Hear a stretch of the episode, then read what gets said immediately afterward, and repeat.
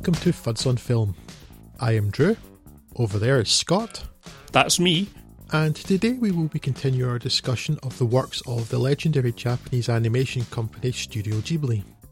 In our first two episodes on this topic earlier this year, we explored the work of Miyazaki Hayao. Miyazaki is the most famous human name associated with the studio. Undoubtedly, that grinning, umbrella toting, furry forest troll trumps his creator, but there is one other particularly significant person inextricably linked with Studio Ghibli. One whose name is less heralded, but whose best works are at least the equal of those of Miyazaki, if not better. Though this is not an argument I will get into. Arguing which of many tremendously good things is the most tremendously good thing seems a waste of time of all involved. I refer, of course, to writer, director, and producer Takahata Isao. Born in Ise in 1935, he survived a US air raid at the age of nine, an experience that would inform his debut animated feature for Ghibli, and studied French literature at the University of Tokyo before starting a career with Toei Animation as an assistant director. While at Toei, Takahata met a young animator called Miyazaki Hayao, and the two have been collaborating ever since, making their biggest impact when they co-founded Studio Ghibli in the 1980s after the success of the Miyazaki directed, Takahata produced Nausicaa of the Valley of the Wind. While not as prolific a director as Miyazaki under the Ghibli banner, Takahata's works are more varied in style, though Takahata himself is not an animator, and some are strikingly distinctive. He also produced Mikhail Dudok de Wit's The Red Turtle, Studio Ghibli's first international co-production. And while Miyazaki-san may have the largest mindshare when it comes to the partnership, animator Yasuo Otsuka, who worked with the duo for a long time, has said that Miyazaki gets his sense of social responsibility from Takahata and that, without him, Miyazaki would probably just be interested in comic book stuff. Hmm. Takahata's first feature for Ghibli wasn't in fact an animation at all, but the documentary The Story of Yanagawa's Canals, a project which consumed the director and threatened to use up all of the money from the success of Nausicaa. We're skipping that particular work though, partly because we're going to focus on animation and really not least because it's virtually impossible to get a hold of outside of Japan. Hmm. I mean, I have. It is possible. Um, and uh, it's actually relatively charming, but it is, at the end of the day, about the history of canals. So you have to judge whether the incredible soundtrack and the really quite lovely cinematography of it will balance out the fact that it's a documentary about canals, which I'm nerdy enough to really quite like. But yeah, uh, it's not everyone's not going to be everyone's cup of tea.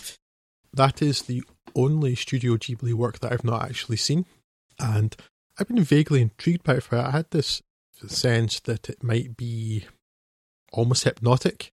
Hmm. Don't know if that seems accurate or not, Scott. I shall have to borrow that off you at some point to watch it. But we're, focusing on this animation today. Yeah. Um, before we begin, though, uh, as we did with Miyazaki, do you remember what your first experience of Takahata's work was? Yes, because for once it's actually surprisingly recent. It was only like last year. And the first thing I'd seen was when my wife forced me to watch My Neighbour the Yamadas, which I, I say forced. it's not entirely correct. Uh, I've just uh, somehow the I've monster, just never the monster I, I, she is, Scott. Yes, Sub- subjecting me to one of her favourite films. How dare she? I, I just never got round to seeing any of Takahata's works before despite their reputation. In particular, some of the, his more highly regarded stuff has a reputation for being a little difficult to watch. Hello, Grave of the Fireflies. So yeah, the first time I'd seen it was uh, uh, My Neighbour the Yamadas, which is not really the place to start. Uh, um, I would suggest, but that was my first experience. But I hadn't seen any of the others until like a week or so ago. So really? this has been wow. quite this this has been quite an quite a quite a fruitful week actually. Um, so, so yes, that's I, a quite an intense uh, week too to have done all of that in such a short time. Yeah. So I'm not sure what the first Takahata film I saw was. I suspect Grave of the Fireflies. I saw that a long time ago, um, and I've seen it several times since. So it's probably that. Mm-hmm. Naturally, uh, my my storied DVD collection of films that I never got around to watching until, for instance, this podcast forced me to. But I hadn't seen My Neighbours the Yamadas, although I do recall buying that from I think CD Wow when they were just like the best outlet for that sort of stuff years and years Mm. ago, like probably 15 years now. Yeah. Um, I don't know if, if that is a symptom of what I said, though, that he doesn't have the mind share that Miyazaki has, and so his films are not quite so celebrated, so not so well known. If that's part of the reason that certainly, um, some of his films remained unwatched for so long. Yeah, possibly. I've no excuse for this, for not watching them. Um, it just never occurred to me to do it, but yeah. So unfortunately, we've got no interesting stories of our first first introduction to them like we did with Miyazaki. So I thought my story was very interesting. It was I'm sorry, one of us doesn't have an interesting story. The other one Aye. is browbeaten by their wife. Watch this film that is good and I like. Uh, you have married a monster, Scott. my arm. It's so twisted. And in case she's listening, a lovely, lovely monster who I've liked from the moment I met her, but still a monster nonetheless. Though, let's get to the business hand then. Twitch end. Let us begin with the light and breezy Grave of the Fireflies. I've not made many notes for Grave of the Fireflies. In fact, I've made one. It says, "Wah." Isao Takahata's first animated feature for Studio Ghibli was released in Japan as a double bill with Miyazaki's My Neighbor Totoro, which must have created some. yes, which must have created some tonal whiplash, to say the least. It seems an odd choice to follow the magical, delightful, and whimsical adventures of two children and a forest spirit with a film that begins with an adolescent sleeping rough in a subway station with the accompanying narration, That was the night I died.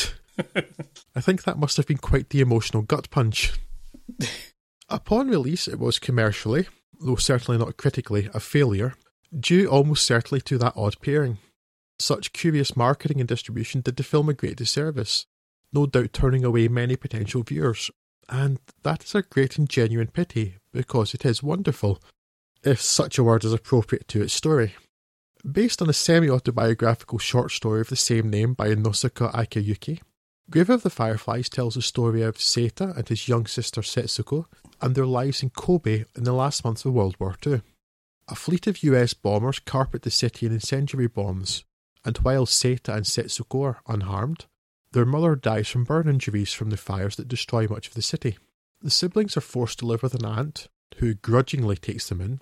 As things get worse for Japan in the war, and rations become ever more restricted, the aunt begins to resent the presence of Setsuko and Seta and considers them a burden, with the attention in the household increasing until Seta and his sister leave, making for themselves an erstwhile home in an abandoned bomb shelter. The only light in this place at night is from the captured fireflies, but these are short lived creatures, and on their first morning there, a distraught Setsuko buries their bodies while asking why they, and their own mother, had to die. Existence is difficult for the children, and the little money their mother left them runs out, which, coupled with the increasing cost and scarcity of foodstuffs in Japan, sees Seta forced to steal to feed his sister. It is not enough, however, and Setsuko soon becomes ill from malnutrition, a condition from which she never recovers, and to which Seta himself succumbs a few weeks later, bringing us back to the beginning of the film. Like I said, it's cheery and light spirited, Grave of the Fireflies. I actually have tears in my eyes just thinking about this, as I do every time that I watch it, and as I did when I was writing this. One glimpse of the Sakuma fruit drops tint, which plays such a prominent role in the film, and my eyes moisten. It is haunting, sad, beautiful, melancholy, yet still, Grave of the Fireflies manages to contain moments of joy and delight, as well as elements of resilience and fortitude, even if the central characters don't make it to the end of the film. For that reason, and for many others, it always rewards repeat viewing. Returning to it, you can appreciate even more its use of silence and its poetic structure. Like the great Ozu Yasujiro, Takahata uses pillow shots, a sort of visual punctuation based on the pillow words of Japanese poetry.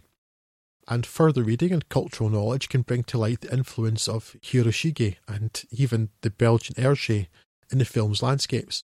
Much of this knowledge is, naturally, more common and obvious to Japanese audience, and from a Western perspective, we need to work harder to extract the same texture from this film's fabric. But it is absolutely an effort worth making. Though marketed at families, see its shared billing with Totoro, and with a family friendly rating. This is a very adult film, though one I do believe that more thoughtful children could and should watch. It is a fine example of Takahata's supreme skill as writer and director of making his characters and story realistic. Not visually, these of course remain cartoons, but in terms of tone, emotion, and behaviour. Some assert that this belongs on the list of greatest war films ever made, and I largely agree, though it's debatable whether, as many contest, that it is an anti war film, at least in the more obvious ways. Certainly, the director himself has strenuously objected to such classification, and I tend to go more towards his assertion that this is an anti social isolation film rather than an anti war film. And for me, it is an absolutely anti anything that causes children to suffer film, whether that's war, an uncaring state, or unloving relatives. What it also is, is absolutely magnificent and a must see, not just for fans of Studio Ghibli or animation in general, but for fans of cinema. I really can't recommend this film enough, although prepare some tissues. Absolutely. Both on the recommendation and the tissues. it's uh, surely the most powerful animated film that I've seen. I, I um, couldn't disagree with that. Certainly uh, not. I mean, I've seen an awful, awful lot of animated films that I like. I know animation does not really still get the credit that it deserves for being able to do this kind of thing well, or having any kind of adult theme at all from from some people. But this, surely, if nothing else, is proof that you can do some horribly affecting uh, works um, in this medium and have it be as effective as anything. This probably made me uh, more emotional than something like Schindler's List or Saving Private Ryan or any of the other sort of standard bearers of you know supposed sentimentality or, or emotional tear jerking that there is in uh, modern cinema. This is just heartrending. Uh, it's it's one of these things. It's just, it, it, becomes almost difficult to recommend in the same way that something like Requiem for a Dream is difficult to recommend. It's a very good film, but it's incredibly depressing. um, there's lots of lovely moments in there, though, um, as you as you kind of alluded to. Uh, just the, the interaction between characters mainly. The one thing I think that this last couple of weeks have shown is that Takahata is really good at capturing just humanity. Yes, yeah. In in a way that Miyazaki is in a certain in a kind of very narrow reference. You know, like Miyazaki's great capturing like the the kind of that sort of innocence of youth and that sort of thing, but I think Takahata's got just such a great handle on just the levers of humanity that uh, really does make for some very affecting films. Um, this is probably his most extreme. I think he, he manages to get almost the same results from something that, from things that are more subtle and less emotionally impactful uh, as a sort of just obvious frame of reference. You know, things like you know, you know, parents dying and all these kind of things um, are quite obviously going to have some sort of uh, emotional effect on the audience just because of you know the very nature. But certainly doesn't diminish it. It's an, it's an incredibly powerful work, and yes, it's just difficult to get through. It's such a very sad film. I mean, when when the happiest thing in it is one of the characters dying and be, being reunited with the ghost of his sister. It's like, yeah, it's a, I mean, that's kind of an emotional up point, but not really. I don't think that's entirely fair because, and it's to do with, as you say, the the observation of humans. Um, mm. There are some moments that are the same sort of capture that Miyazaki does of sort of simple childhood moments. Yeah, they have a, but in this film they have a, something of a, a bittersweet element because of how it happens or what happens around them. But there are yeah. moments when, for instance, when Seta takes sets to go to the beach, and the little girl's just delighting in the ocean and thinking, saying it's like a big bath. Mm. Um, and the little moments like that, it's just that there's that undercurrent of pain because, well, you know, the film begins with oh, his yes. death. Um, so yeah. it's not like you, it's not like it's leading up to that. The film has prepared you. It, it opens with him dying, and it's and whatever's going on is a distraction from the fact that your mother's dead. Yes, your father's at war. You don't have a home. um, yes, but there are there are moments like that, which is what I mentioned earlier too about survival. It's not. I don't mean just in terms of trying to to get food to eat. I mean, in terms of hmm. emotional survival too. He's actually finding any sort of reason to go on in this. Yes, um, and and surviving for the sake of his sister too, and trying to as much as he is able to in his very limited way to maintain a childhood for his sister who's it's not clear to me how old she is or how old he is in fact. I believe takahata was quoted at one point as describing Seth as a ninth grader. I have absolutely no idea what that means. I think about 14 or 15 that's i'd kind of clocked him as sort of mid-teens and his daughter and uh, the sister being nearly 10 years younger sort of yes that exactly what i wasn't sure how old he is. I mean, I said adolescent earlier, maybe not. He's, he's maybe a teenager, but uh, perhaps in some ways an immature teenager. Um, yeah. I was thinking maybe more 13 or something. Uh, but yeah, yeah, yeah, certainly. His sister's probably about four or five, something around that, I would guess. It's emotional survival and trying to just shield her as much as he's able from what just the horrors of, of the world in general, I guess, but certainly what has happened to them. And then, of course, you find out that the truth that he has been shielding her from, someone else rather maliciously told her, mm. uh, and she hasn't told him whether that's whether her attempt to to try to protect him or that she's not been able to quite process it or something. I'm not sure. And even after several viewings of this, I've never been quite certain why she doesn't mention to him until later in the film that she knows their mother's dead. Yeah. But yeah, this. So the, there are in ways uplifting thing there that, that he still has the spirit to go on and that and the innocence to a large degree of Setsuko. But that, yeah, it's it's the, everything else though. It's just it's not it's not dreary or or anything like that. But it is sad. Yeah, and very very downbeat because it's horrible. And I wonder perhaps why this can they're, they're so different. I wouldn't really compare to Schindler's, but you mentioned Schindler's List, Scott, about it being more affecting. I don't know if that's again because of something like I mean it's a well observed phenomenon, but that it's easier for humans to feel empathy and sympathy towards one or two people rather than a larger group. Yeah. Or whether it's because they're children. And I suspect it's that actually because they're so young. Yeah.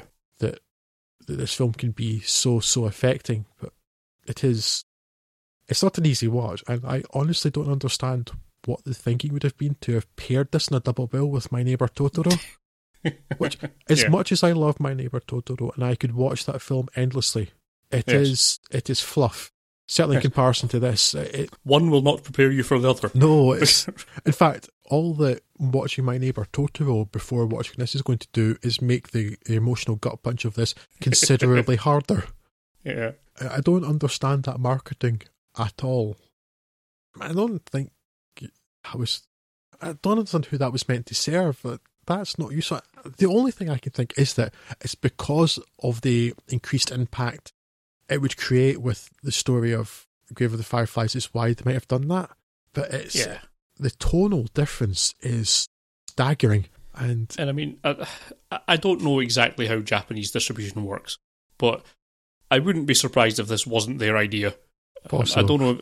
I, mean, it's the sort of thing you might. Oh, look, two Studio Ghibli films for the price of one. There you go. That that sort of idea might might have had some thinking from some sort of brainless executive that doesn't actually know what they're dealing with.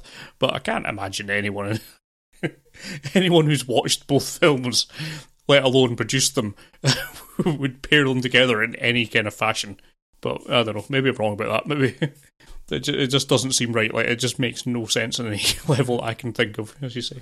Yeah, what I would like to point out though is, is that there's there's plenty of room in Studio Ghibli's canon for both a My Neighbor Totoro yeah. and a Grave of the Fireflies, and but maybe not on the same day. Yes, eh? that's the thing. I, I really urge people who haven't seen Grave of the Fireflies to watch it because yes, it's a deeply affecting film, but it's also beautifully animated. It is mm. interesting. It's so well produced. It's just a wonderful film, but it's just it's not a happy film.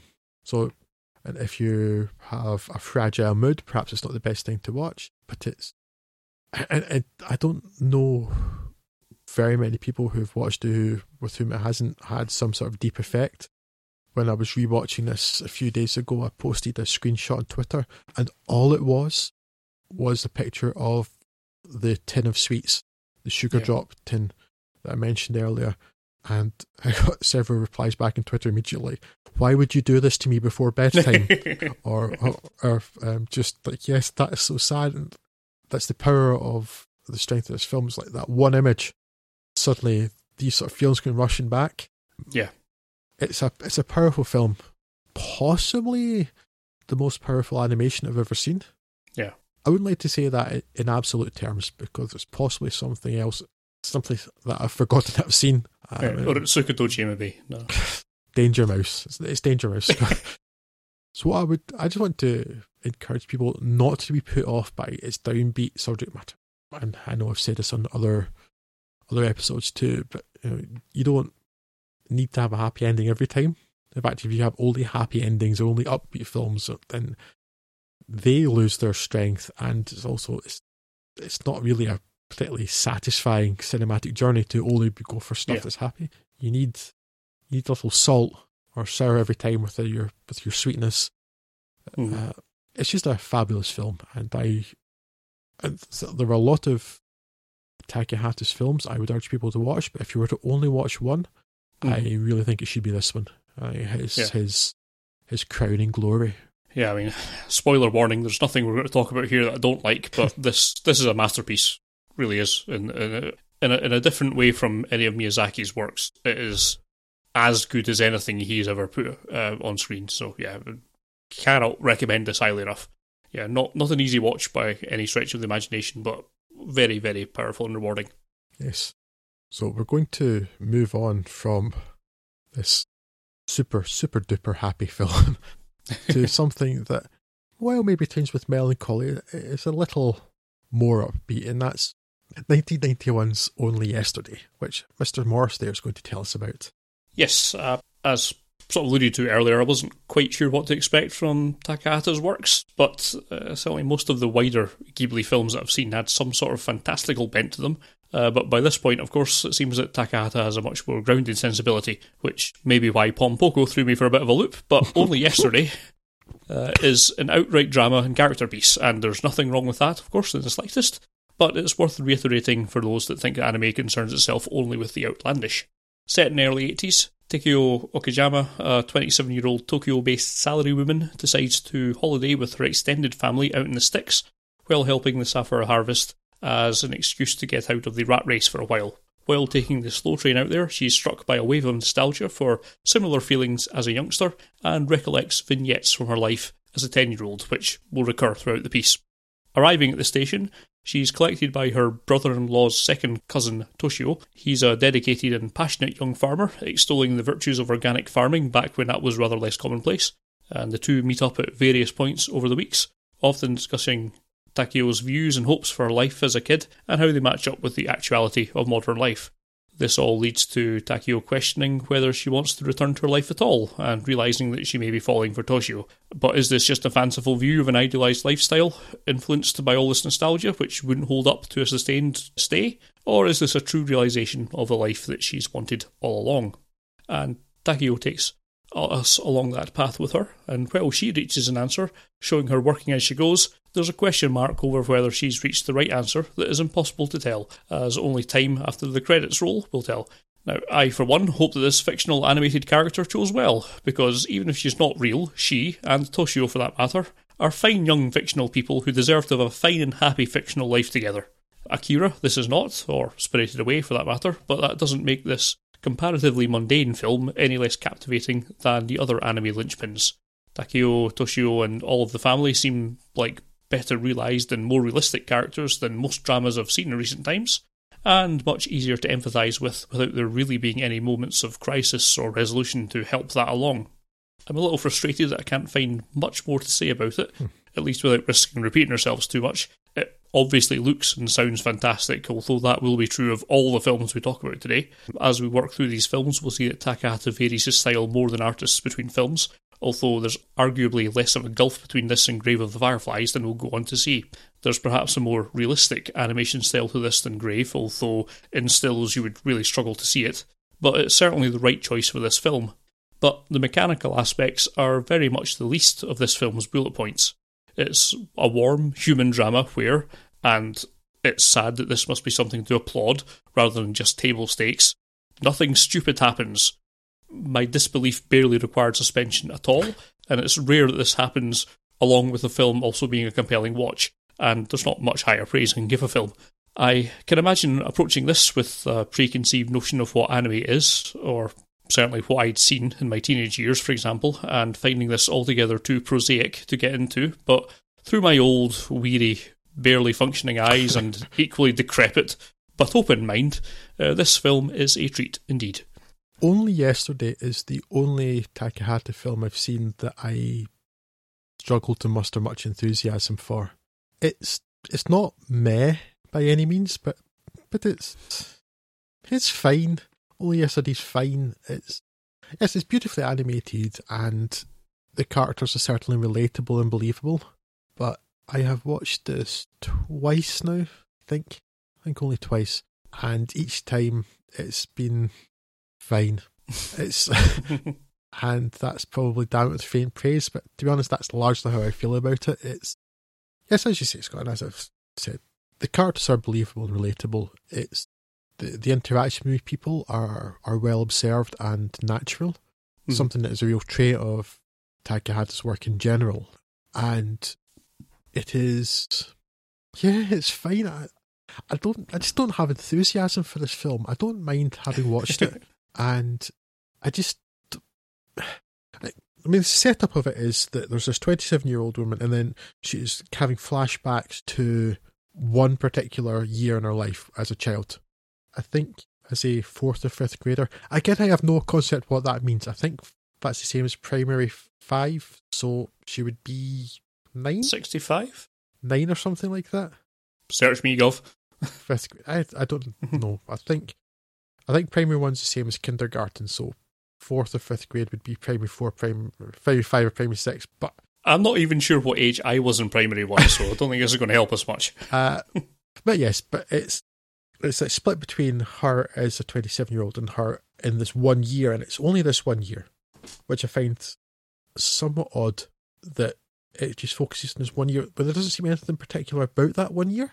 If it That's been... really why I enjoyed this so much because it's not really about anything pivotal or it's not like she's flashing back to one defining traumatic event or something. I mean, the thing that brings it on is her remembering a time when she didn't go on holiday when all of her friends go on it. it there's something about the kind of the small stakes nature of it, the, the, the kind of just verity nature of of the, the, the kind of reflections that she's going through in the way that this is kind of prompted that kind of that's what made me love this film actually um, it's just it's just so human and believable and have, just logical you know I have no problem with it being not about big stakes because most children don't have big stakes uh, hmm.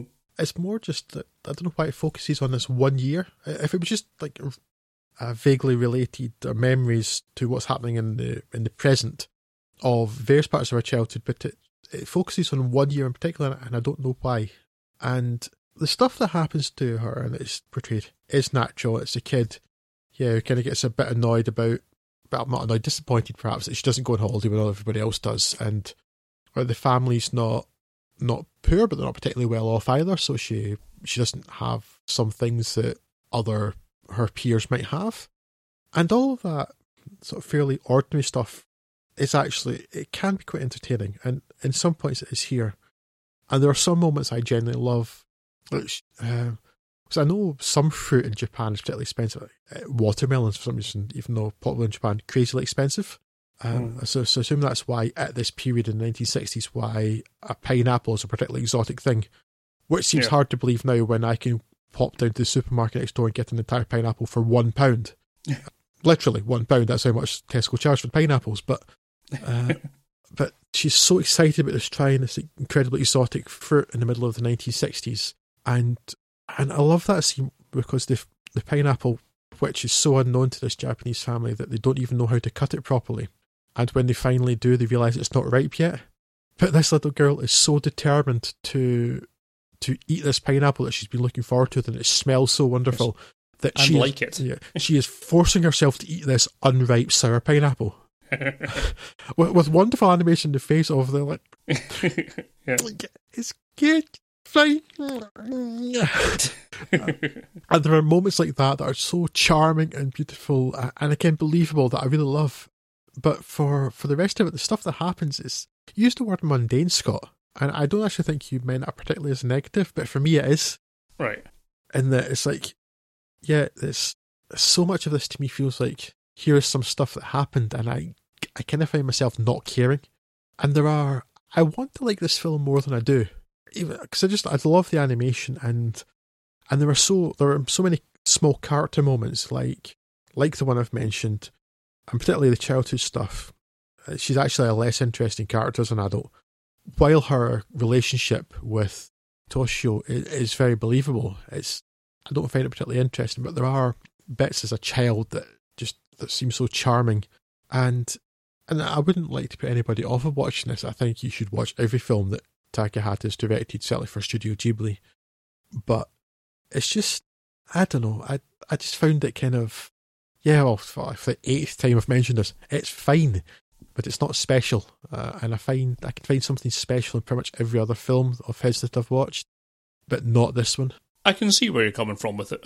I did find it actually charming. Um, I just liked these main characters, and that goes a long way to mm. Sort of carrying the rest of the film. I, I, really just love these characters. I thought I thought they were both uh, quite charming, and uh, you know, I just I just kind of wanted them to succeed. Um, it's the it's the I guess it's the closest thing we'll come to sort of something that's almost soap opera-ish uh, in what we're talking about here, and that's damning it with a a phrase I don't really want to give to it, but yeah, the the, the way that the, the characters are, are drawn, I think, just kind of helps. Drawn in the narrative sense rather than the mechanical of it, um, is just really quite charming. I found. Um, I can see if you if you don't really care about the characters so much, then yeah, you're going to struggle to actually care about what happens to them. And so much of it is about the about Taeko deciding what she wants to do and what what her life wants to become that uh, it's if, if you don't really care all that much about her, then sure, it's going to be tough to, to really latch on to the rest of the film. But um, yeah, I did. So so there. Yeah. Well, certainly, I, I did care enough about the characters to to want to see them happy, and mm-hmm. I will admit to a little moistness around the eyelids in that mm-hmm. sequence mm-hmm. over the end credits.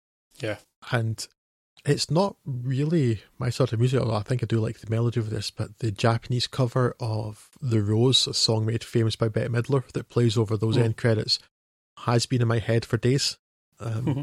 And I I like a lot. So there are there are bits of this film I like. I just it just feels apart for me from everything else. Yeah.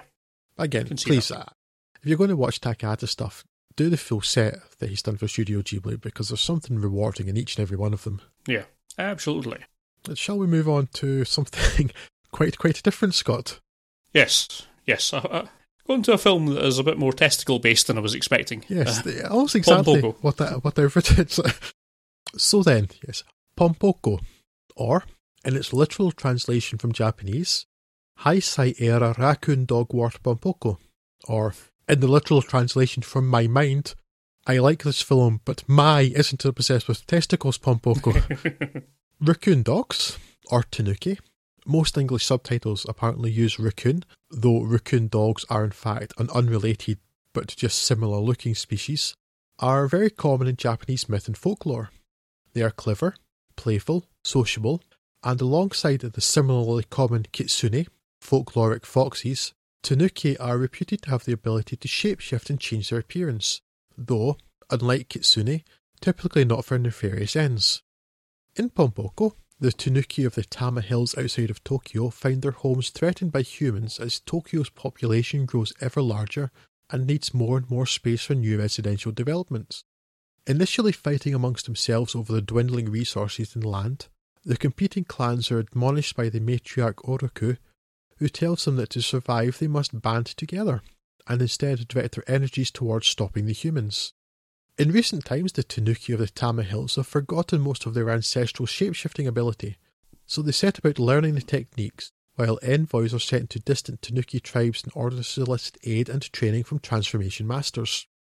Their skills are then directed towards the humans building the new housing developments in something between guerrilla warfare and terrorism and there are in fact deaths here on both sides, in an effort to make the humans leave so that the Tanuki can reclaim the land.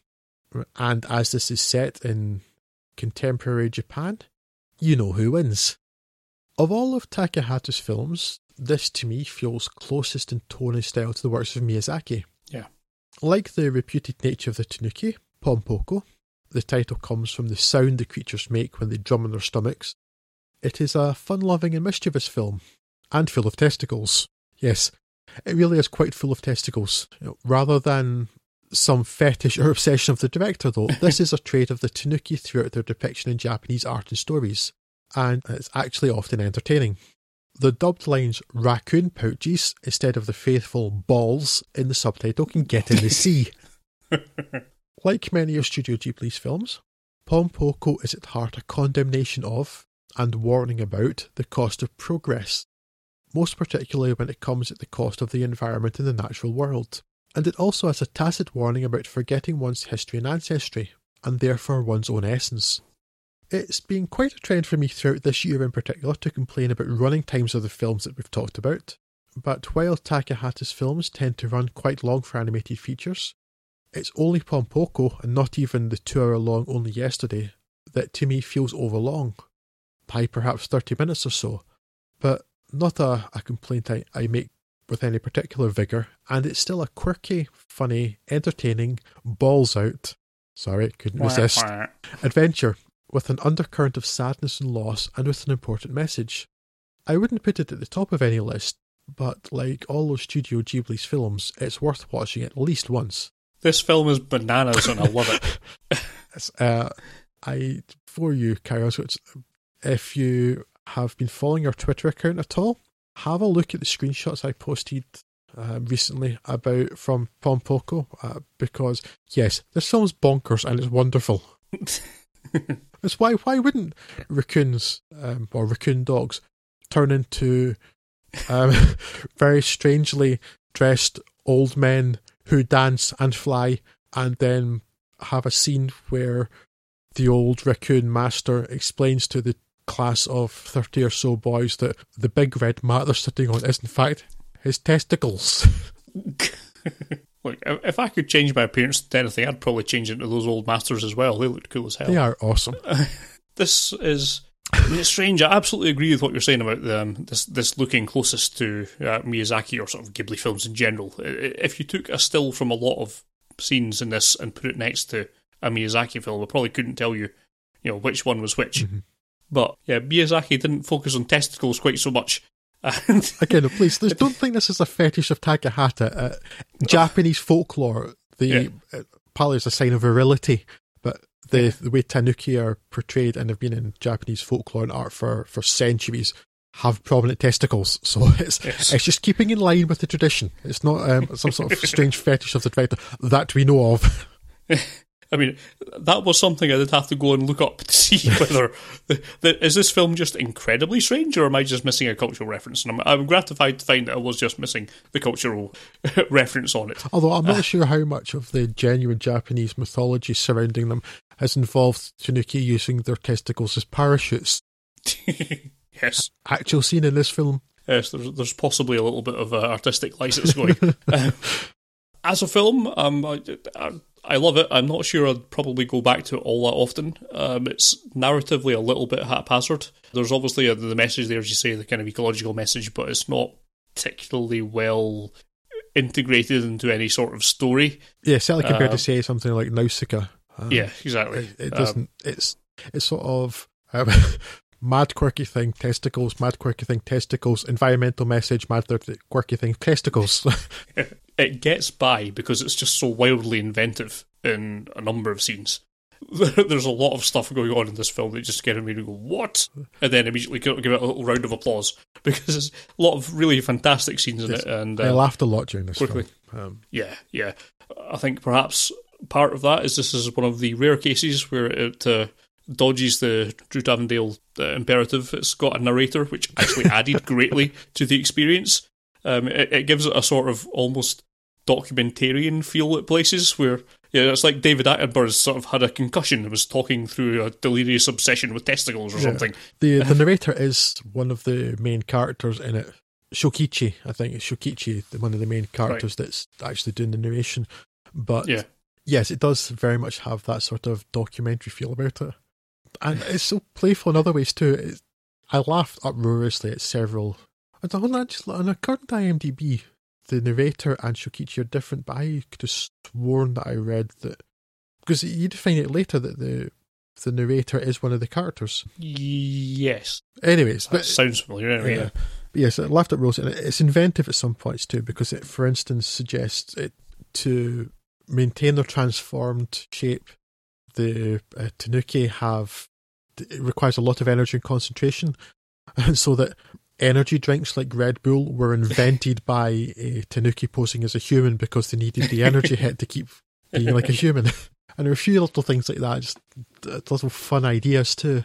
Uh, yes, I, I have nothing particularly deep or insightful to really add to this film, but I just enjoyed it wholeheartedly.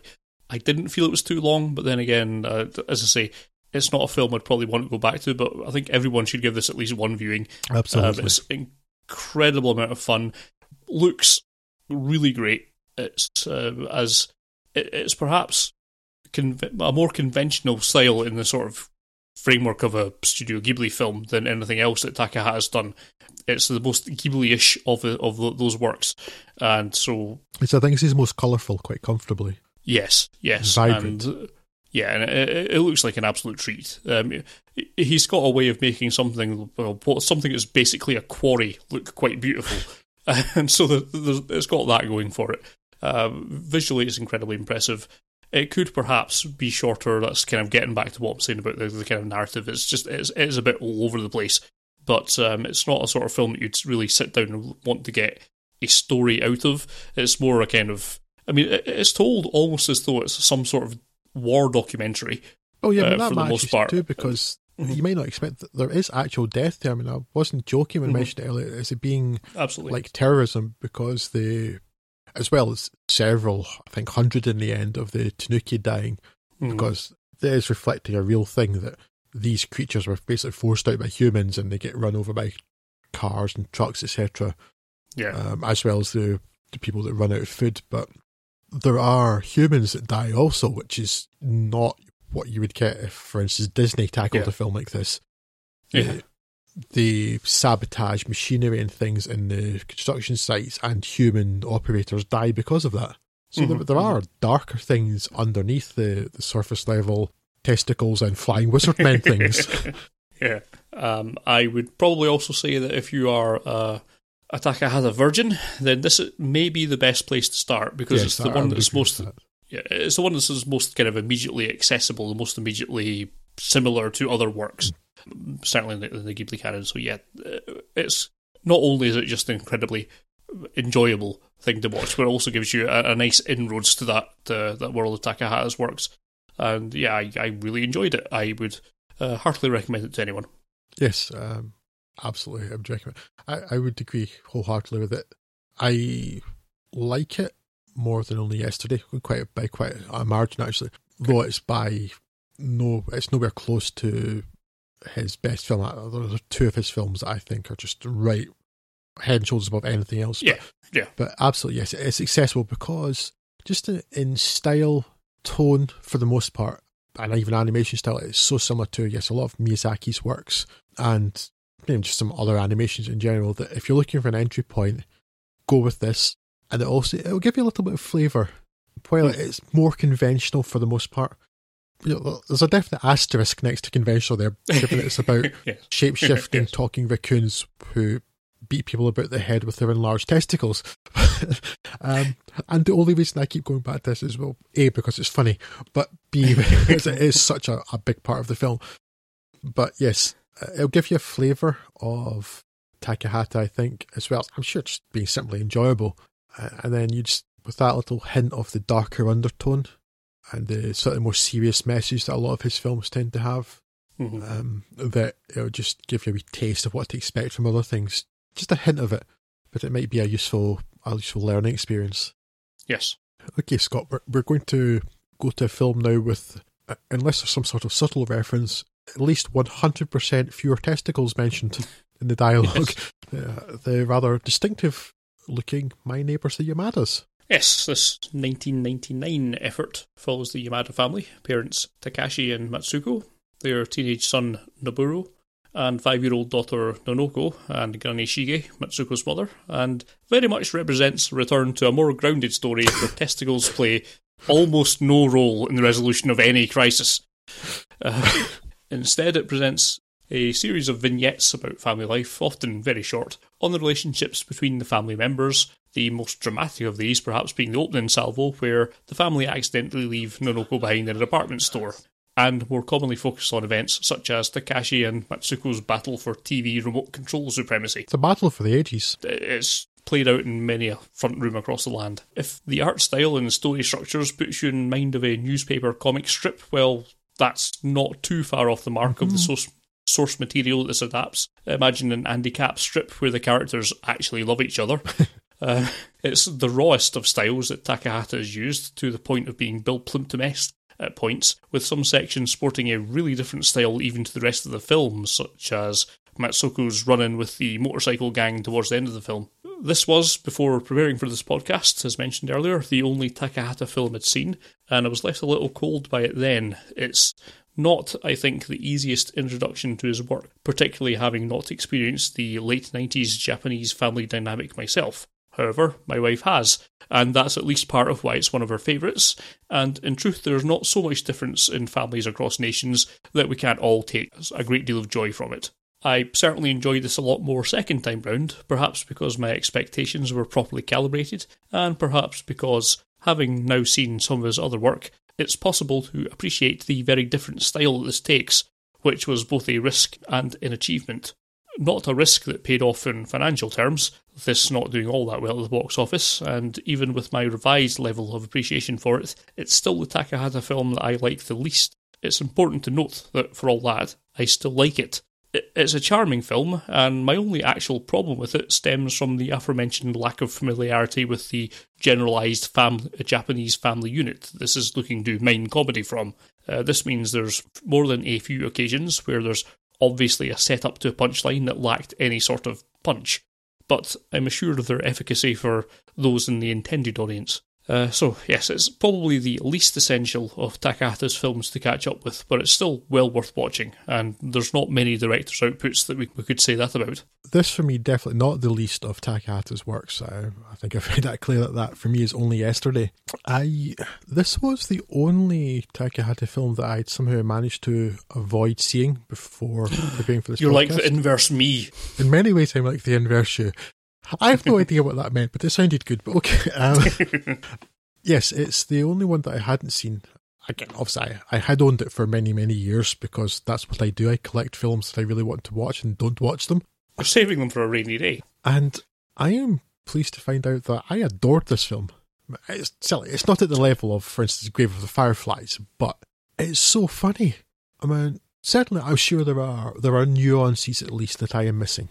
And you mentioned it being having particular punchlines that Mako assures you that having with her experience of having lived in Japan that mm. that would work for a particular Japanese audience. But in general, I I think what is so good about this film is that that in many many ways, family life is pretty universal because yeah. while there are there are differences in etiquette and cultural norms and things, everybody across the planet is still a human you know, we're all come equipped with the same equipment, same type of brain and things, and therefore testicles. Yes. um, well, we don't all come with testicles, otherwise there wouldn't be any more of us, Scott. You would you, you seem to have misunderstood basic biology there. But are you sure about that?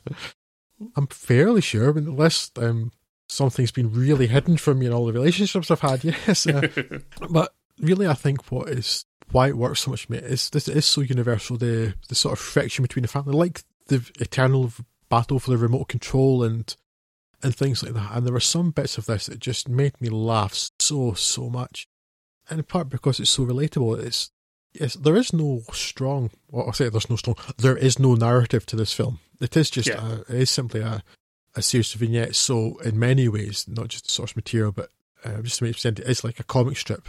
But it's it's so funny. And even from the very beginning, there's that wonderful scene where uh, the husband is asked to go out and get some groceries, and the wife says to him, "Do you want to write it down?" He says, "No, I'll remember," and he lists it off. Hmm. And then there's a a second later, uh, and you realise just afterwards that he's actually he's been out to the house and come back, and he, he lists perfectly, word for word, everything he was asked to get, and then simply says, "The only thing is, I forgot to actually buy them. I remembered all of them, but I forgot to buy them." Um, Hmm. and that just slayed me, and that's quite early, and it just set the tone perfectly for me. It is, yep, it's not a, a film you can particularly analyse. It's and the animation style it- it's quite simplistic. I much I like, I think one of the things that I like particularly about Takahata's work is that it is so varied. It's Yeah, so, absolutely. there's so much difference in his visual style, and this one particularly stands out. For instance, the the next film we'll talk about is very artful. This isn't. It, it's very minimal, very simplistic, but I actually think it works very well, and it's just nice to see something look different. It is. It's just a really funny film.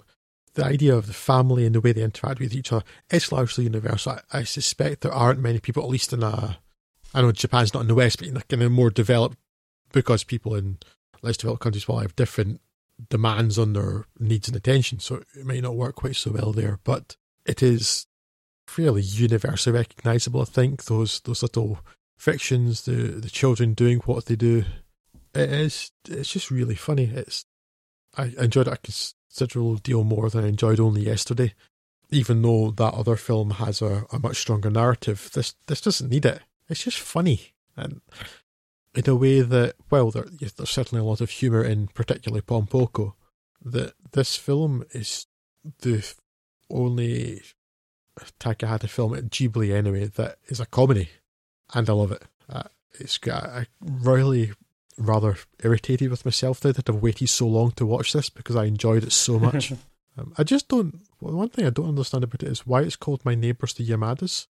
Um, Yeah, assume it implies a narrator that doesn't exist. Yeah. yeah. I mean, it almost it be, sort of begins with the daughter, the youngest member of the family, talking about her parents and her brother and her grand that lives with them, Mm. and I sort of got the idea then that um, it's using neighbours in a uh, not a strict sense, and that like so these are the people that live near me, even though they're my family, and then that narration is dropped after the pretty much the first vignette, and it's never come back again. So.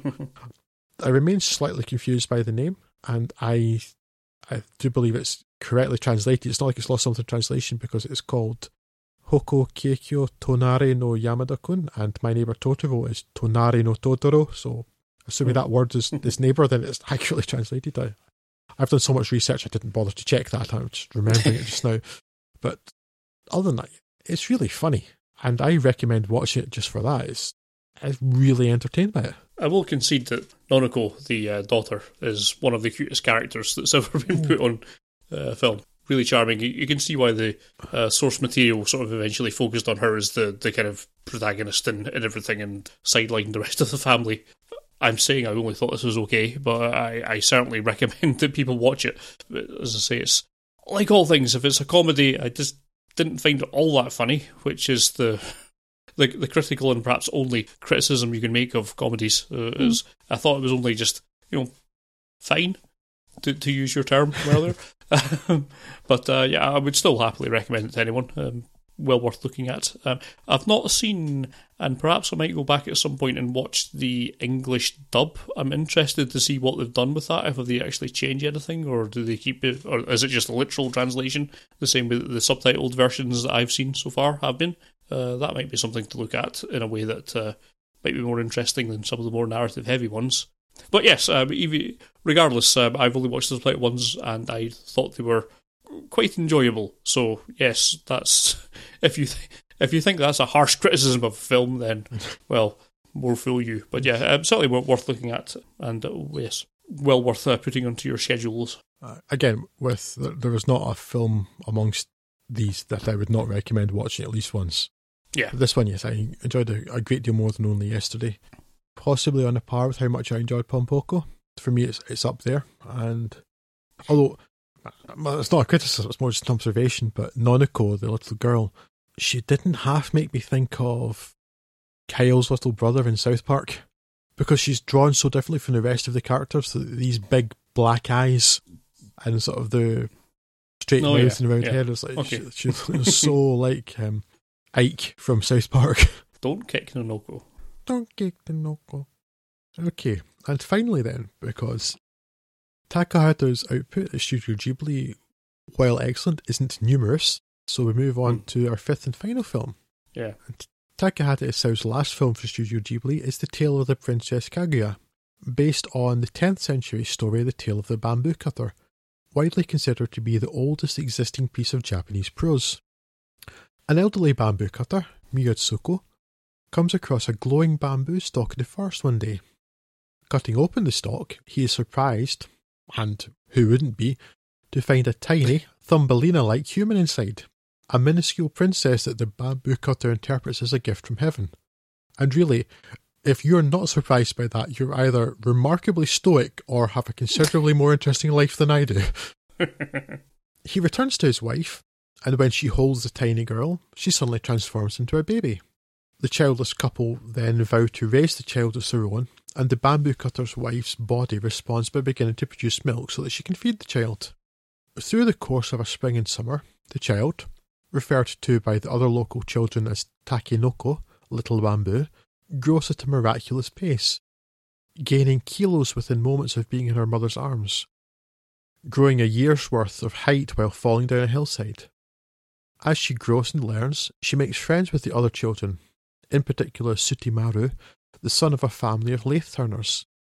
Meanwhile, her father, the bamboo cutter, discovers more mysterious glowing stalks in the forest, one filled with gold nuggets, the other with beautiful silks, and reasons that the heavens want them to provide little bamboo with a life befitting of such treasures. In essence, to make her a genuine princess. Makes sense. Seems perfectly cromulent to me. he uses the gold to have a palace built in the capital, and when it is ready, the family move there, forcing Takenoko to leave behind her friends and a life a location where she was content. But life in the palace is happy enough for her at first, as she delights in the grounds and the kimonos that have been crafted from the beautiful silk that Miyatsuko found in the forest.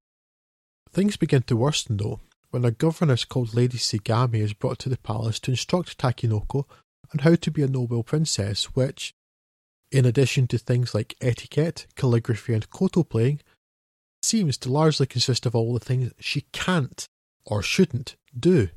Like, you know, ever be happy. The real downturn comes after her naming ceremony, when she is given the name Kaguya, meaning shining light. She realizes that she has little say over her own life, and is expected just to become a wife to a noble lord or prince.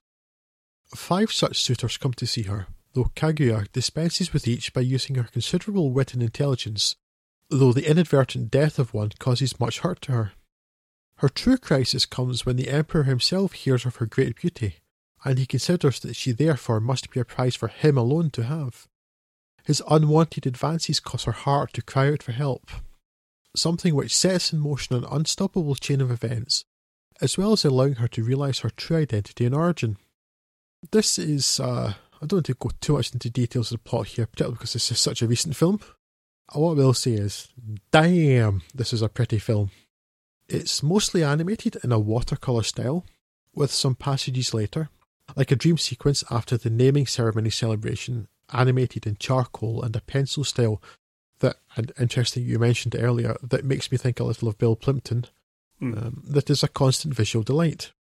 Miyazaki Hayao gave an interview and video, I believe for Japanese television in 2014, which, in his crotchety, grumpy, but correct old man way, he decried much modern anime, stating that the industry was full of otaku and that they were screwing it up. Uh, if you're not familiar with the term otaku, it can be fairly well translated into English as fanboy, specifically in this case that of anime. You see, whether you can draw like this or not, being able to think up this kind of design, it depends on whether or not you can say to yourself, oh yeah, girls like this exist in real life. If you don't spend time watching real people, you can't do this because you've never seen it. Some people spend their lives interested only in themselves. Almost all Japanese animation is produced with hardly any basis taken from observing real people, you know. It's produced by humans who can't stand looking at other humans.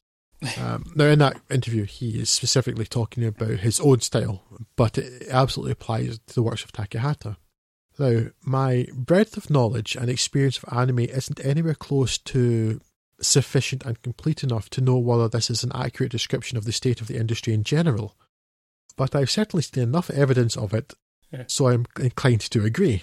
Yeah. Plus, that boy knows a few things. Yes, I, I, I as much as he he does tend at times towards crotchety old man, as people who have been in any um, line of work for a long time tend to do, unless they're a woman, in which case they become crotchety old women. Uh, but I'll take Takahata's word for it that it's, it's true for the, the rest of it. Certainly, I have seen enough evidence and enough anime to know that it's, it seems plausible that it's a, a general trend. More pertinently to this discussion, you really notice when the animated depiction of humans is particularly well observed. And The Tale of the Princess Kaguya is yet another example of Studio Ghibli being masters of the craft. As I mentioned in my introduction, Takahata doesn't himself draw, but he clearly selects and then directs skilled animators who are keen observers. This is perhaps even more important in Takahata's more stylized work. For instance, My Neighbours the Yamadas, and particularly this film, where the faces and animation are simpler and the characters' natures and behaviour must be displayed in subtler ways. Reaction, body language, etc. One particularly fine example here is Kaguya as a baby, her crawling, tumbling, and then attempting to stand is beautifully observed and clearly animated by people who have taken the time and care to study the real behaviour and then translate it to the screen in a natural way. There are copious others, but I am always struck by the simple but authentic movements of the baby, as I am by, for example, how utterly accurate and credible Mei is as a young child in My Neighbour Totoro. Beyond simply a measure of skill, it's remarkable how good a thing can be when it is clearly made by people who care. And the tale of the Princess Kaguya is absolutely a shining example of that. It's really so full of wonderful detail. One that really sticks in my mind and has done since the first time i saw this film. I think this is now my third viewing that I did um, this week for this podcast.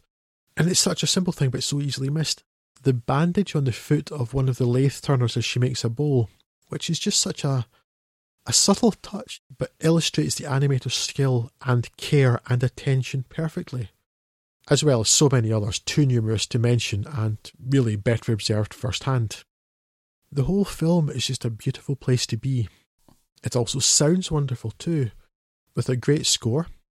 His first for a Takahata film from longtime Miyazaki collaborator Joe Hisaishi. Though one of the few complaints I have with the film, indeed possibly the only complaint, is that music is overused, as in some moments I wished for silence. Hisaishi's score fits well with, for example, the flying scene towards the end with Kaguya and Sutemaru soaring over the landscape, but in smaller moments, for example when the baby Takenoko is crawling around her parents' hut chasing frogs, I would much have preferred no musical accompaniment or at least something gentler and quieter, like a refrain of the children's song that is a recurring motif throughout. But really, those are the most minor of niggles, and I just can't recommend this film enough. Its rather downbeat ending and melancholy tone may put some off, but it's not dour or miserable, and well, and the art alone, let alone the story, is more than enough reason to watch it. It is a beautiful thing indeed.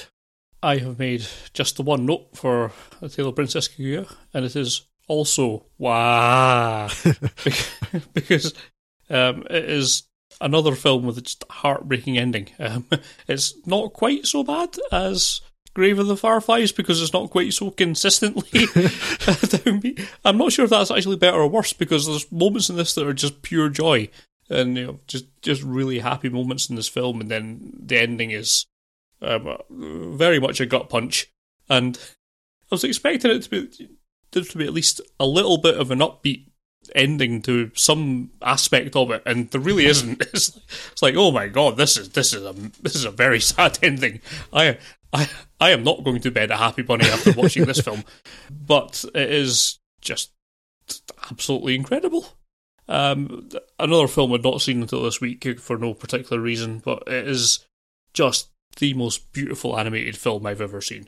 Uh, the style of it is just phenomenal. It's I, gorgeous. The, it's absolutely absolutely jaw dropping. I mean, I'm just looking at the uh, just a web search of uh, Princess Kaguya on Google Images. So I could I could scroll through this basically for eternity. Um, absolutely beautiful film. Sounds fantastic as well. I, I, didn't notice it being overscored this time round, but um, maybe on repeat viewing that may may show up a bit more. But uh, yeah, just a wonderful tale. I know I'm uh, approaching this the wrong way given the age of the story, but it kind of reminded me reminded me a little bit of uh, Kubo and the Two Strings when I was watching this. It's a sort of vaguely similar sort of feel to the story beats of it. Yeah, I, I um, think was they're both pulling from archetypal Japanese yeah. tales. I think, although this is yeah. it's almost it's very much an archetypal Japanese tale with a with some slight twists uh, with that that very traditional tale, the tale of the bamboo cutter. But yes, yeah. I, I, see absolutely where you're going with that reference to Kubo. Also, a truly magnificent and beautiful film. Yes, um, and had I seen this in the year it came out, would probably have been my film of that year because it's just absolutely incredible. So, um, just when you mentioned that being film of the year too, that this film was not, and I think it's well documented now how little yeah. regard have yes. the, the, Academy Awards, but uh, this is a, an excellent example of of how wrong they are and why you should never pay attention to them, but people still do. Um, and yes, it sounds I don't care for them. It sounds like I do because I'm so obsessed with them, but only because mm-hmm. they're so consistently wrong. Um, this was nominated for a uh, for an Academy Award that year, as was oh, there was another really good film that year too. Um, oh yeah, Song of the Sea, uh, the really beautiful animation Song of the Sea. The film that won the award that year was Big Hero Six. really? you know, I have no problem with Big Hero Six. It's an entirely acceptable film. I enjoyed it, right? But it is a a CGI animation of a fairly standard action story, mm-hmm. right? It's not remarkable, and there are other Disney related films that are a, a animated CGI take on the archetypal action film. Most notably, The Incredibles, that do it a thousand times better. So, in a year when you had two beautiful films, including um, Takahata's possibly crowning glory, I mean, I don't know how you could pick between this and Grave of the Fireflies, actually. Um, but such a beautiful film of such a classic tale, so affecting, so deep, and it wins. Uh, sorry, it loses to Big Hero Six. What is wrong with these people? yeah.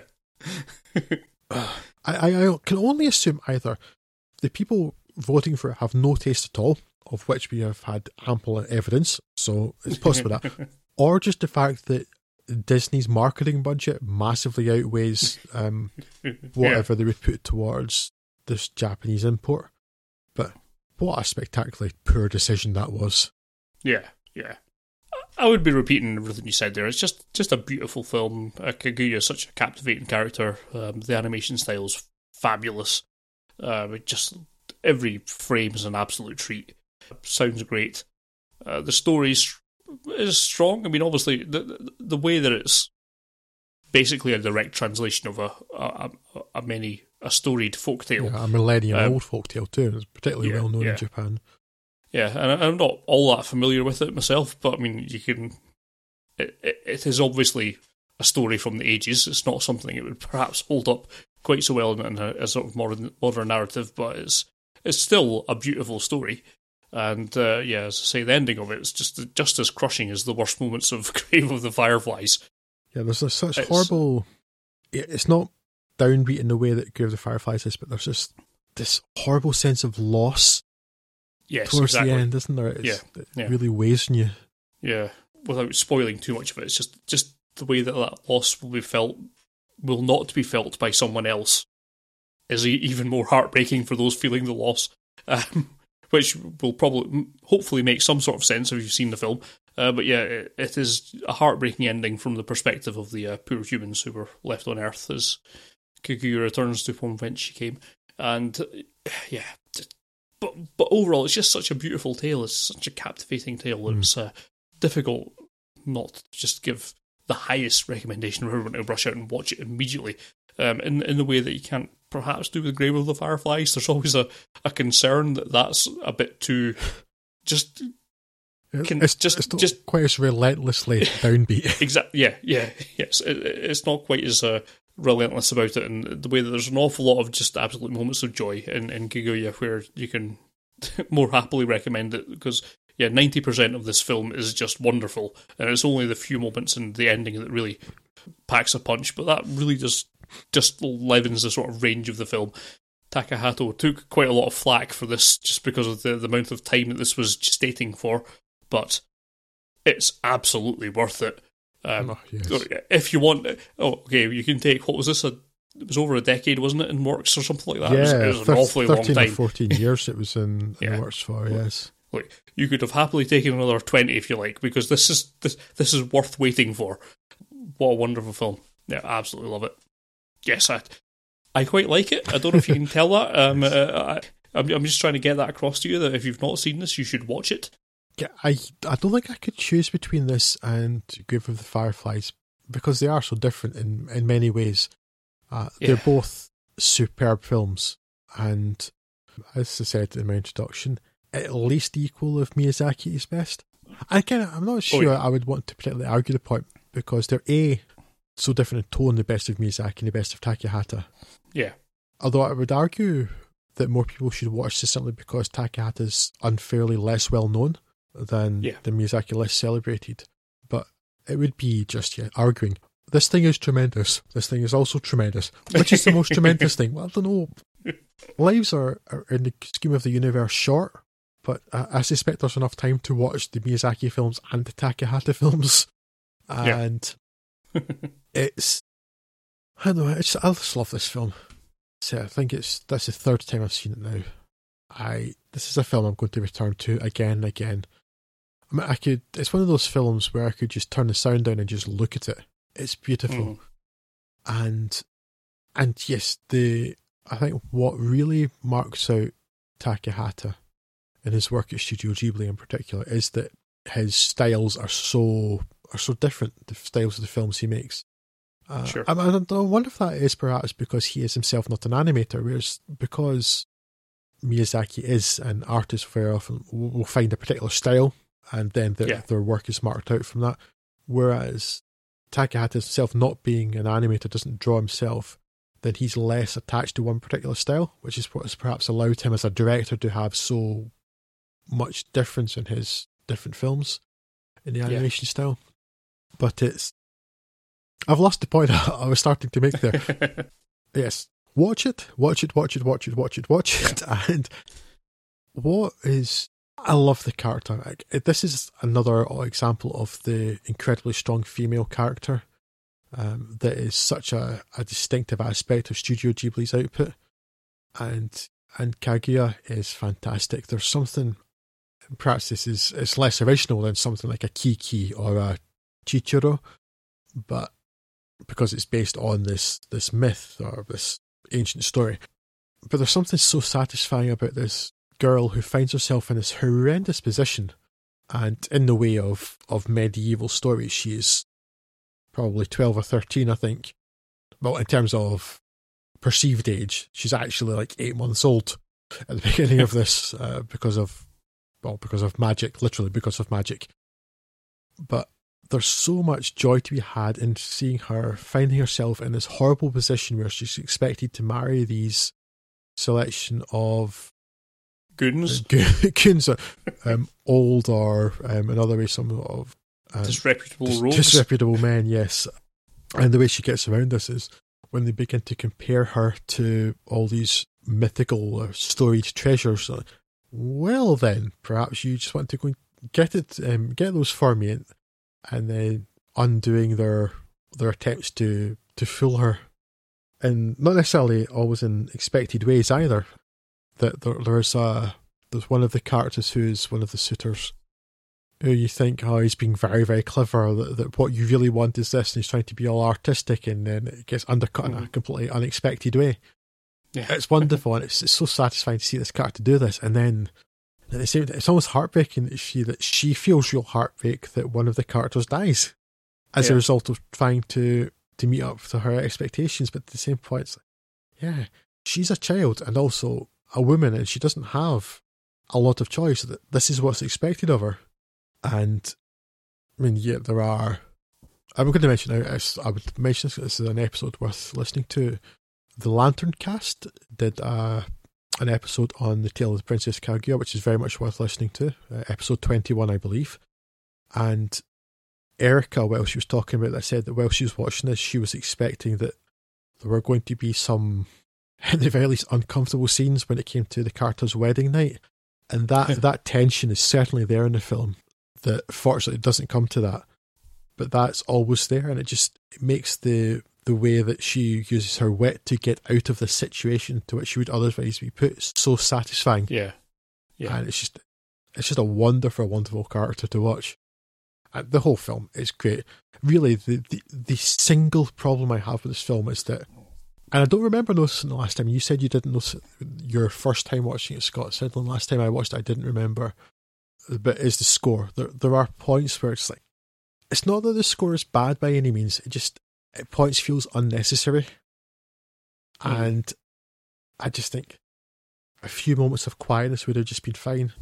Not necessarily that the score under undoes what's happening. It's more just, it didn't need anything. It was fine just as it was. It was this little girl, this baby playing yeah. about. It didn't need a score to tell you how to think. That's the yeah. only criticism I have of this film, which is otherwise perfect for me. Yes, yeah, it's not a bad generic call for all films, really. That um, but uh, yeah, as I, say, I didn't particularly notice it um, in this film. Um, again, again, as you mentioned, it looks fantastic, and his style is you know varies throughout it. But I think the one constant that I've seen through this week with Isao's films is that he just captures human emotion and human actions, certainly adult human emotions, better than anyone I've ever seen. Mm-hmm we mentioned the Miyazaki one, how well he can capture the, the kind of kids yes. and sort of referred to earlier. That, yeah, he but, does seem to. Yeah. Because, sorry, please, sorry, Scott, I don't mean to interrupt. It's just that, for instance, and I said it when we did Miyazaki, the way that Mei and her sister in My Neighbor Totoro, and particularly Mei when she comes to the school, but when the kids are just mm-hmm. running about the house, it, it, yes, it just grabs, it, it gets mm-hmm. kids. And yeah. on the other end of things, Takahata gets adults. Yeah.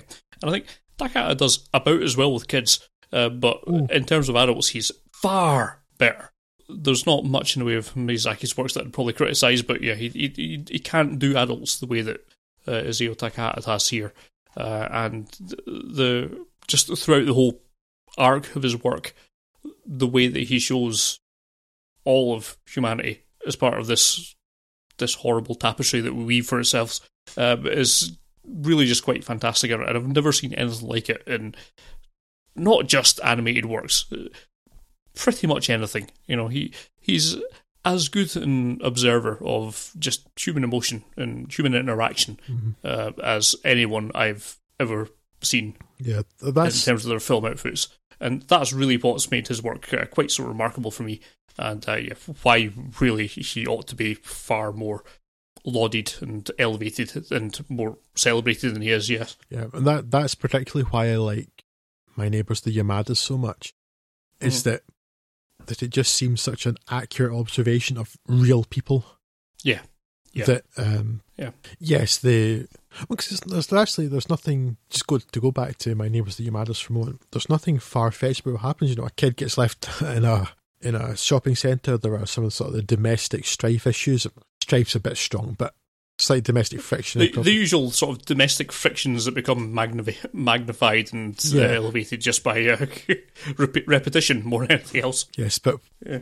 uh, but the the the I think the word, and I used it talking about.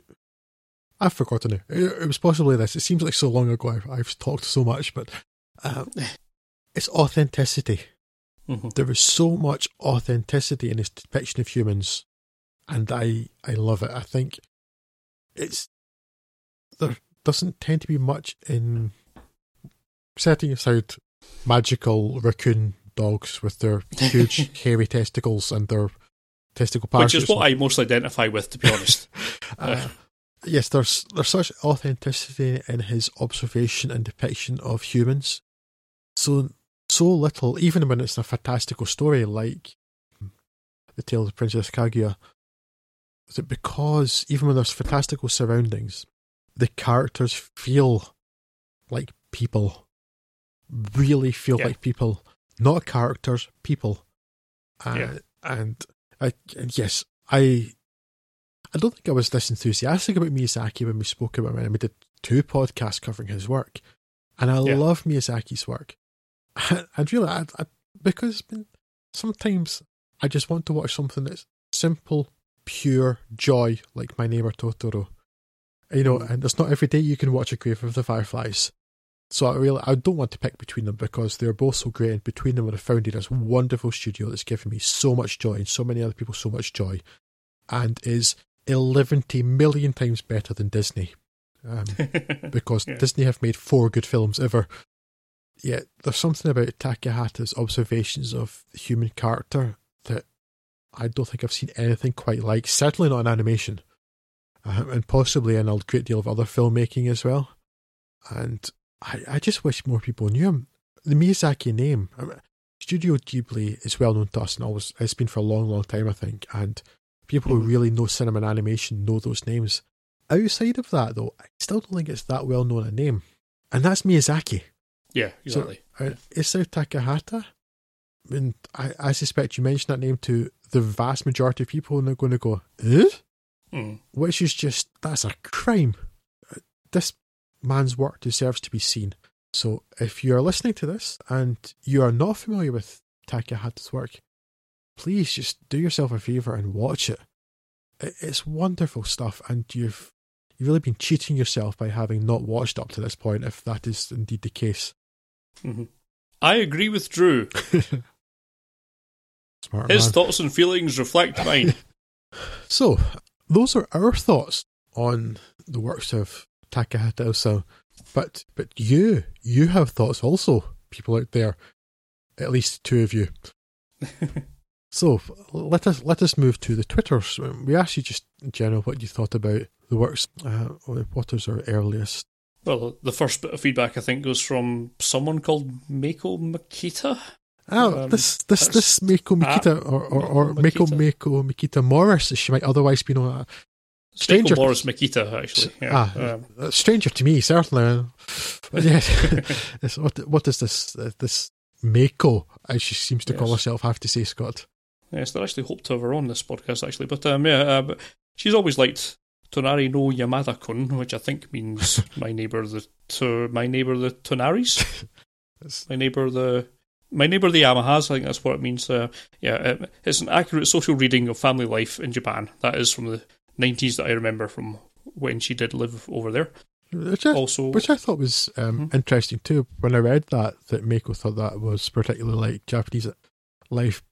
But again, I I do feel that that film is particularly universal because yes, while maybe we're in the West we're missing some some particular references, some subtleties that to me yeah, it just felt like universal. eighty percent of it transfers over Yeah. pretty accurately to Oh, at any least, yeah. sort of yeah, yeah. the, Um, the family dynamic is, is so relatable and recognizable. I believe it's it doesn't feel in any way particularly Eastern or particularly Japanese. It it feels human. Yeah. Um, Attack on Movies, under which is Attack on Movies underscore, who does a perfectly good podcast over there. I'm very happy with those guys. Um, they'll just basically agree with us. Uh, we'd we'd forgotten how delightfully odd that Takahata's Pompoko is, and they agree that it's deeply weird, but in a good way. and uh, yes, Pompoko's just weird but great. Yeah. Okay. Um. Also, yes. At Blake Rice, Perpetual Dumb Machine.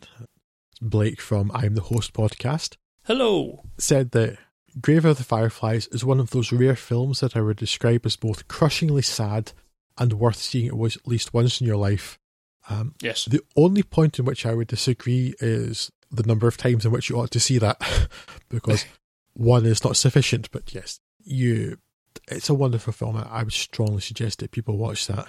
friends, as previously mentioned, the Magic Lantern at lantern underscore cast uh, agree that Takahata is less famous, yes, but his best are the equal of Miyazaki's best. Grave of the Fireflies and Princess Kaguya are particular favourites. A more varied stylistic output as well. We are big fans of Takahata, consummate skill and underappreciated by most, which is exactly what we said. so, so they basically in one tweet they've said what I have spent the last eighteen hours or whatever this is before the edit saying um, that yes, uh, I, I agree wholeheartedly with everything you've said.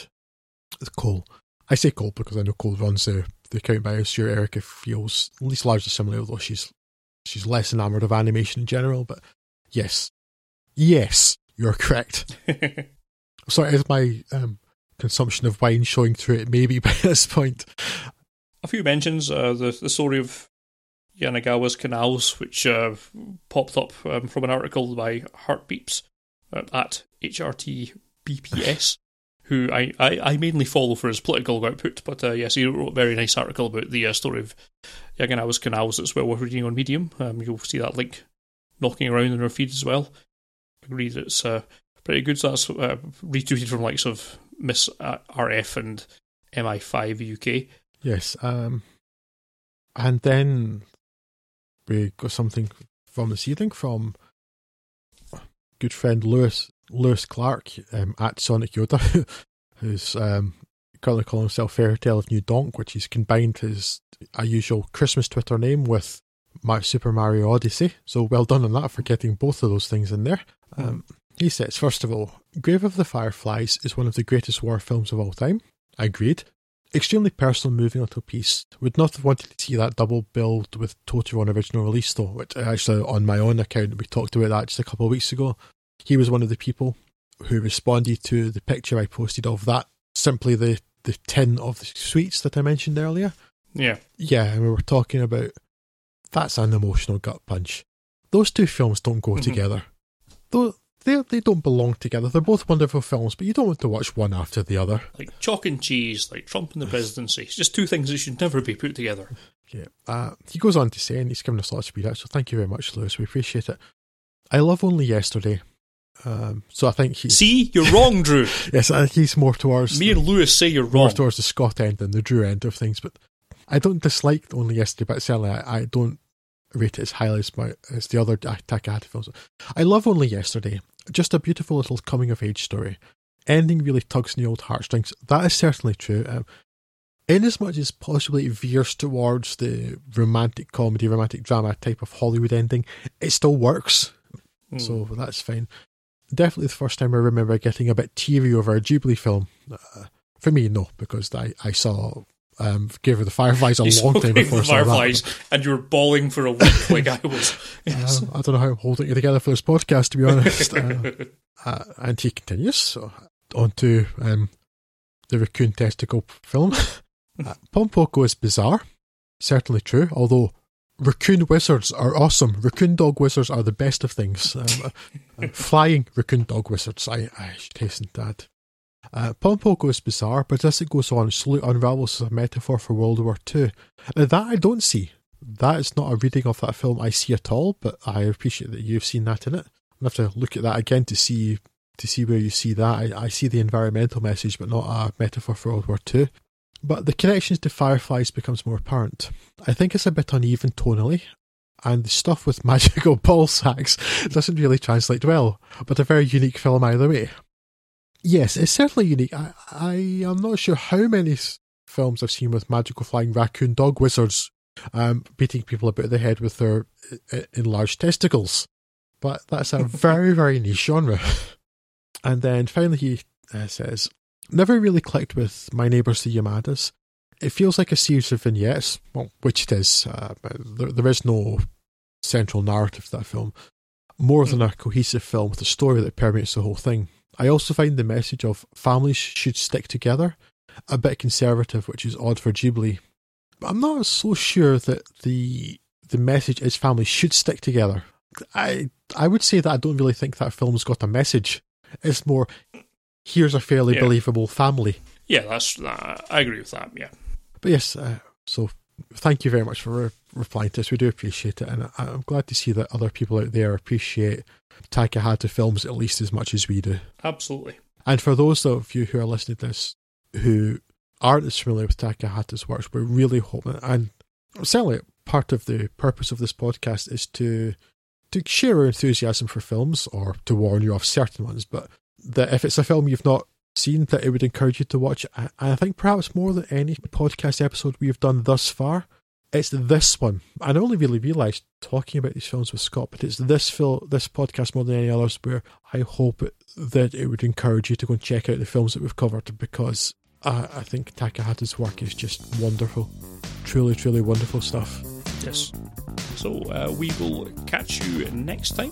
Um, but until we meet again, I've been Scott Morris, and I wish you a farewell. And I'm sure Drew Tavendale does too. Mm, yeah. Okay then. Bye bye.